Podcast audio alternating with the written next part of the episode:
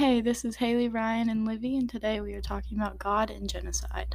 Before we dive into whether the killing of the Canaanites was justified or not, we must understand that God has perfect morality. The moralities of mankind are subjective. They change throughout the generations if there isn't a solid, uncha- unchanging foundation to establish them on.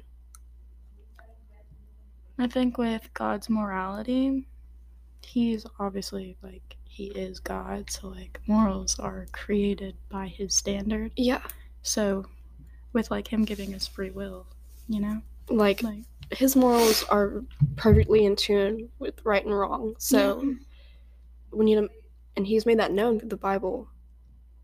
But the moralities of humans they change throughout generations, and they don't match God's. Yeah, especially now you can see that with like in the 2000s versus now, like how vulgar kids are dressing, like the Yeah, like social standards and stuff quickly. like that. It's not like you know multiple generations. Like it can change from It does, yeah. parents to kids. like for example, in ancient Middle East, people were really sensitive to like sexual immorality, but they were really des- desensitized to things like death.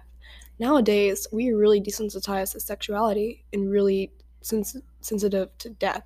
That's like the hmm. worst thing that could happen here. And so it's because of that, it's because of our perspective in contemporary times that causes a lot of moral gray area in the Bible, especially regarding the the ethnic cleansing of the Canaanites. and it's not even that long ago. If you just go back to the 1800s, people were being decapitated in the streets, and there were Yeah. crowds gathering around to. That was their entertainment.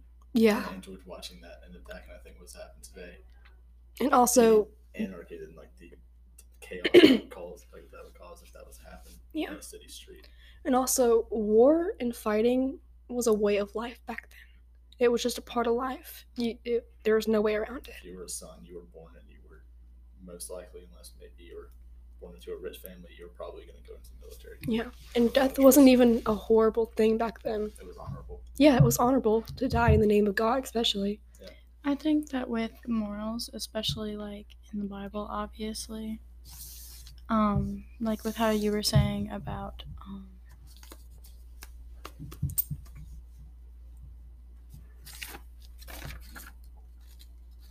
oh my gosh, my mind just completely went blank. It's okay, we can touch on that later. Ryan, you have anything to say? Yeah, so like in the Old Testament, we talk about the holy wars or the Yahweh wars, what they say. Um, these are probably the most emotionally charged biblical problems. Um, raised by like the new atheists. And like or not, wars is a common feature of the fallen world after sin. As after Adam and Eve sinned, there's really no way of us solving our problems peacefully with these large problems. Our immediate action, our immediate first thought is violence. Yeah. Because that's our nature, that's how mhm. humans are. Yeah, we, it's very hard for us to talk things out civilly. But God promised to save the world through Abraham, through Israel, and even through the Canaanites, which were very sinful, sinful people.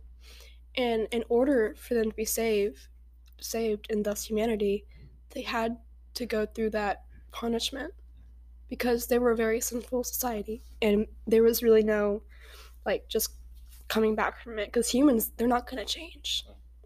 They need to be shown wrong and right. And if God didn't punish the Canaanites, then there would be no salvation. There would be no redemption. Like these holy wars or the problematic wars that take place primarily during like the shortly time after Israel's second historical uh, historical age when Joshua was reigning. And this is unique to Israel uh, at a particular point in time. And it was not to be repeated later in history by Israel by any other nations. It's was like a learning period for them. Yeah. The, the holy wars. And touching with morals, we obviously have no idea what, well, obviously we have some idea, but we have no way for sure of knowing what the morals of the time were. Yeah. So we don't know if that was justified to the people of the time. Obviously, it is not justified to our morals today because we're so sensitive to death and things like that. Yeah. But that also ties into like the justification of the Canaanites. If it wasn't justified, if we can't fully justify it through morals, can we justify it through the Canaanites' behavior? Yeah. And that's something else that I wanted to touch on. so it wasn't just the men that were fighting that were killed, it was Mhm. also the women and children. But the women and children were also the ones committing the sins. Yes. Well, not the children, not the infants, but the women, yes. Actually, in um, with Cana, they have their gods. Where all of Canaan is known for their sexual immorality. Yeah. Immort- immorality. There we go. They're known for their sexual immorality. And their deities honored that. yeah, And their that. devotees Yeah, followed it. they like recreating the sexual acts of the gods was Yeah. like praising the gods Yeah. to them. And when for them se- sexually immoral acts on like higher places, it would um, stimulate the fertility god Baal or Baal, and his semen, which is rain, would water the earth. And Mm. it kind of goes back to that kind of goes with today. Mhm. Like back then, they you know praised sex, and that was a thing of great honor for somebody of a high ranking. You know, it's like hey, Mhm. the people they slept with, the more respected they were, and that's kind of how it is today. But there are, there are still the people, you know. It more- is. It's just a but there- there is different. still the yeah. people that like look at it and are like, no, that's not a good thing. Yeah.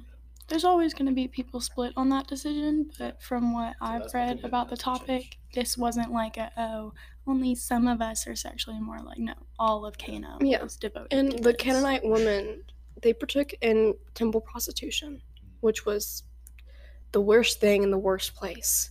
You know, temple is a sacred place.